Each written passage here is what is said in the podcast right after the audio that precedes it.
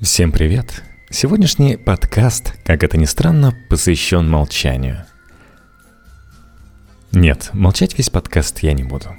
Этот выпуск о том, зачем мы разговариваем и почему полезно иногда перестать. Текст Натальи Дерекот для Knife Media. Вторая сигнальная система, то есть язык, наше главное отличие от животных. Так считают много умудренных людей – так считал и автор термина Иван Павлов, известный вам своими экспериментами над рефлексами и песиками. Он, однако, иронично добавлял, что у соотечественников развитие этой системы зашло чересчур далеко. Мы с ним согласились и стали разбираться, зачем же мы так много болтаем, как и когда следует молчать, и что происходит с теми, кто решился всерьез и надолго заткнуть свою вторую сигнальную. Как и когда возник язык, до сих пор не ясно из-за недостатка информации. Но ученые худо-бедно сошлись на формальной дате – 50 тысяч лет назад. Самые ранние археологические доказательства существования языка относятся к этому периоду. Тогда же люди покинули Африку, а под шумок стали бешено развиваться социальные институты, возникла астрономия, повалили творческие проекты и развитие цивилизации пошло в гору – Угадайте, с чем связывают этот квантовый скачок? Впрочем, делает нас людьми вовсе не умение упаковывать смыслы в слова и швырять их в другого. От наших далеких предков, приматов, нас отличает не просто язык, но сложный и богатый язык. Знаменитые говорящие обезьяны научились скрашивать вечер болтовней, но так и не вылезли за рамки словарного запаса в 500-700 слов – у трехлетнего ребенка он около двух тысяч. Не научились обобщать, грамотно складывать слова в предложения и уж тем более ими играть. Если докрутить логику до конца, людьми нас делает именно умение метафорически и абстрактно повествовать, сочинять истории. Из этих языковых скиллов мы выжимаем максимальную внеязыковую пользу. Рассказанное другому запоминается лучше – Уникальность нашей личности рождается из автонарратива. А вот вам вместо инвентаризации исчерпывающий пример того, как история захватывает власть.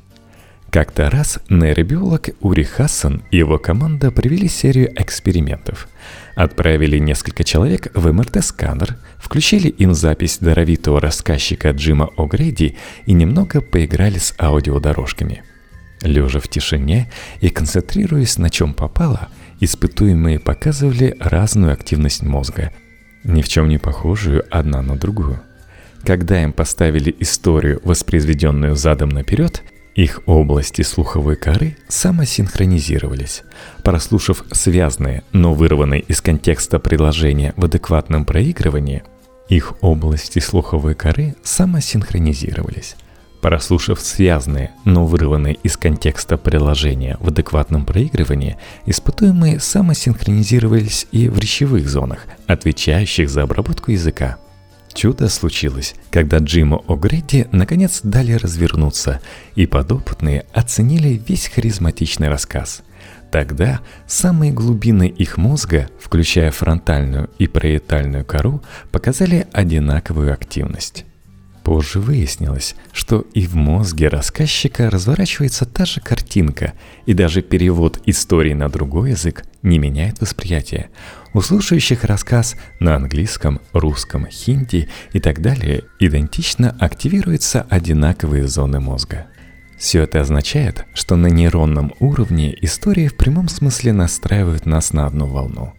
Именно они позволяют эффективно перетащить мысль, воспоминания или шутку из своего сознания в чужое при минимальной трате ресурсов. Неудивительно, что спустя 50 тысяч лет самый ценный человек в компании все еще тот, кто виртуозно травит байки.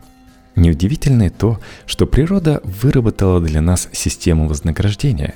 Общение связано с нейромедиатором удовольствия дофамином и гормоном любви окситоцином, который также активирует центр кайфа в мозге – они же активничают при влюбленности, сексе и употреблении веселящих наркотиков. Именно поэтому нам так нравится общаться, и даже краткая поездка в такси или автобусе кажется приятнее, если по дороге мы завели small talk. Тому, с кем вы заговорили, кстати, тоже.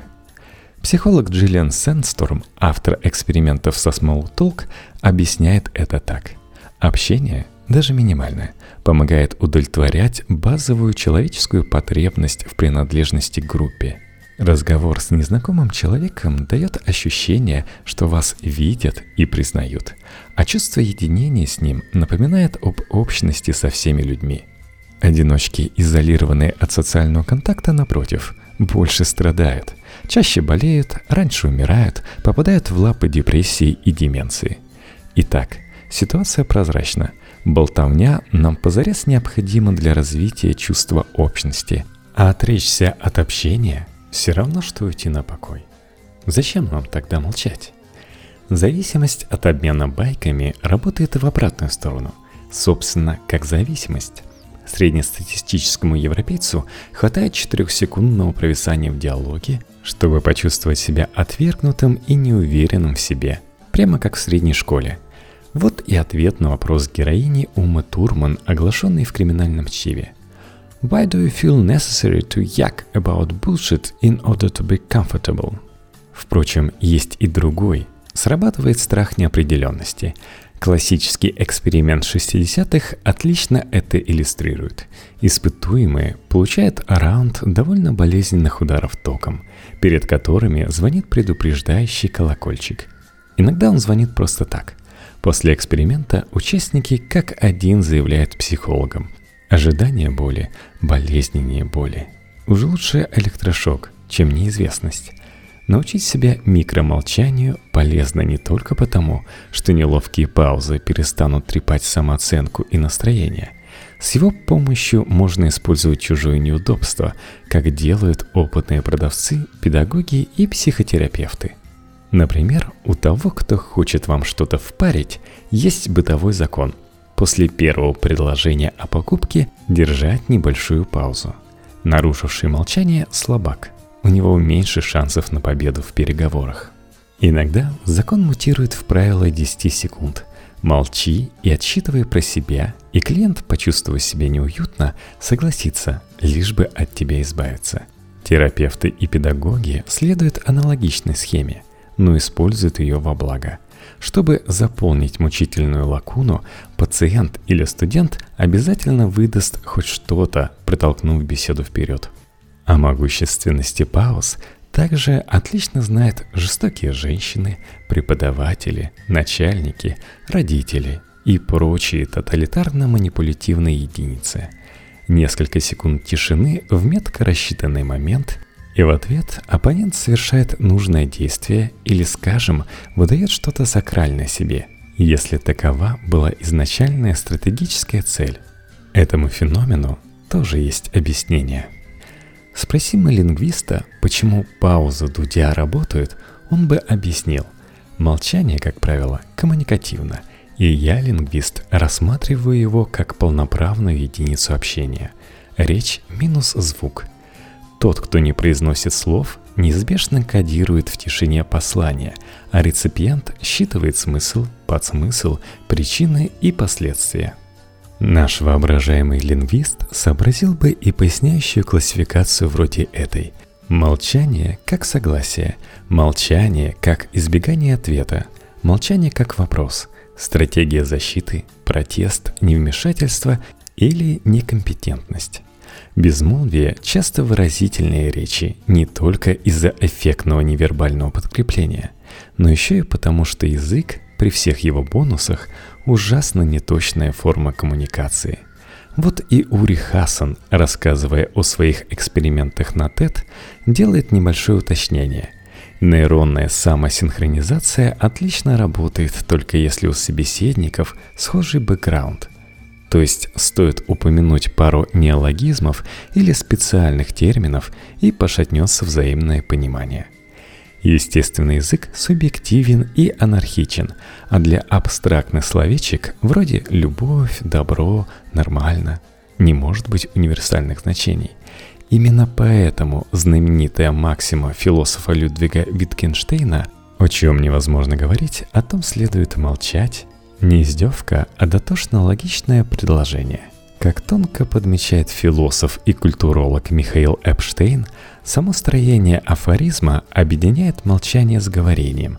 Выходит, что у того и другого один и тот же предмет, а сама невозможность говорить о чем-то делает возможным молчание о том же самом.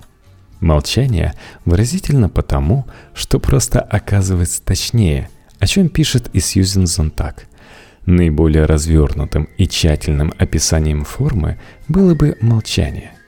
Более того, ваше молчание оставит собеседника наедине с его собственной интерпретацией несказанного.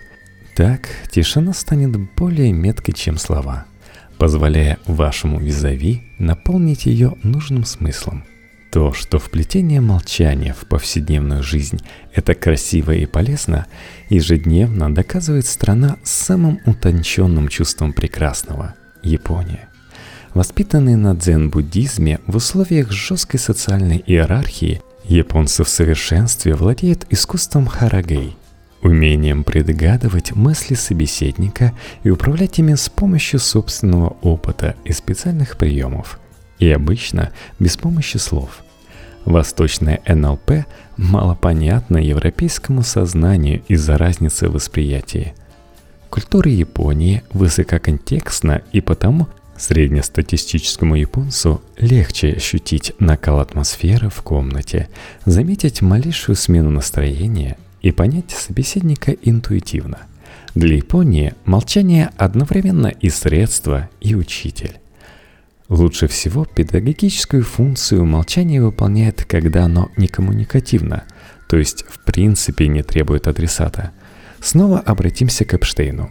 Наиболее последовательно положительная концепция молчания проявляется в самом молчании. Молчание затворников, отшельников, мистиков. Ткните наугад в любую историческую эпоху, и вы найдете там всех вышеперечисленных – Будда обрел просветление, погрузившись в благородное молчание, а египетский сфинкс, согласно легенде, молчал ровно тысячу лет, прежде чем стал выдавать пророчества и сочинять знаменитые загадки. Радикальные православные монахи и сихасты с IV века исповедуют умную молитву, практику безмолвного созерцания с целью возвышения над двойственной природой мира и познания Абсолюта – Обет молчания встречается в даосизме, синтоизме, индуизме, где миксуется с медитацией или йогой, ближневосточных и шаманских традициях. Цели сакрального молчания можно условно разделить на две категории – мистические, метафизические и полезные в быту. Например, в школе древнегреческого философа и математика Пифагора молчанием встречали всех новоприбывших студентов. Придя в школу, Послушник безмолвствовал от двух до пяти лет. По мнению учителя, это, с одной стороны, помогало выйти к внеиндивидуальному опыту вроде того, что по некоторым описаниям случался во время Алевсинских мистерий, одного из важнейших обрядов инициации в Древней Греции. Их участники, погружаясь в глубокое медитативное безмолвие, синхронизировались прямо как испытуемые Урихасана – и зрели в самый корень бытия. Впрочем, исследователи часто относят это насчет психоделического варева, который участники пили. С другой, более практической стороны, обет молчания развивал интуицию, помогал смирить наглый эгоцентризм и всецело отдаться отстраненному философскому размышлению. Махатма Ганди с той же целью раз в неделю практиковал однодневную мауну – обет молчания индуистских и йогических аскетов. В этот день он не произносил ни слова, читал, размышлял и вел дневник. Метафизический опыт обычно подкрепляется практикой и связывается с остановкой внутреннего диалога. Многие созерцательные учения выделяют молчаливый ум как самое козырное состояние сознания наряду с теми, что признают современные нейроученые – бодрствованием, сновидением и глубоким сном. Ученые пока не спешат включать его в список, но вопрос изучают. Практические же бонусы от обета молчания, которые обозначил Пифагор, интуиция, смирение эго и утончение ума часто описывают и участники тихих ретритов, которых их ненадолго увозят подальше от цивилизации и смартфонов, куда-нибудь в сельскую глушь. Помимо неизбежного внимания к самому себе, то есть внутреннему диалогу, который так не жалуют созерцательные учения, участники также отмечают и возникшее трепетное внимание к другим. На этот счет есть отличная история об американском экологе Джонни Франсисе по кличке Planet Walker. Ее он получил за свои пешие путешествия вокруг планеты с банджи наперевес. Что интересно, их он проделывал молча. Однажды, утром своего 27-го дня рождения, Фрэнсис решил денек побыть в тишине, чтобы отдохнуть от споров и бессмысленного трепа. В итоге он промолчал 17 лет. За это время Джон не только повидал мир, но и безмолвно получил степень доктора в области экологии, начав с бакалавриата. Как философски замечает Франсис, молчание не только помогло собраться с мыслями – но и научила его слушать, лучше понимать, что на самом деле говорят люди, и что самое невероятное – не судить услышанное. Чаще всего бонусы от молчания сводятся именно к этому – слушанию. Вне зависимости от того, выуживаете ли вы информацию из собеседника, ищите истину всеединства или релакса ради замолкайте на 17 лет – Примерно это манифестирует многочисленные отростки философии Slow Life. Все дело во внимании к самой жизни и всем ее несносным участникам. Вряд ли то и другое выдадут что-то принципиально новое. Хотя, как можно сказать, если ты толком не слушал?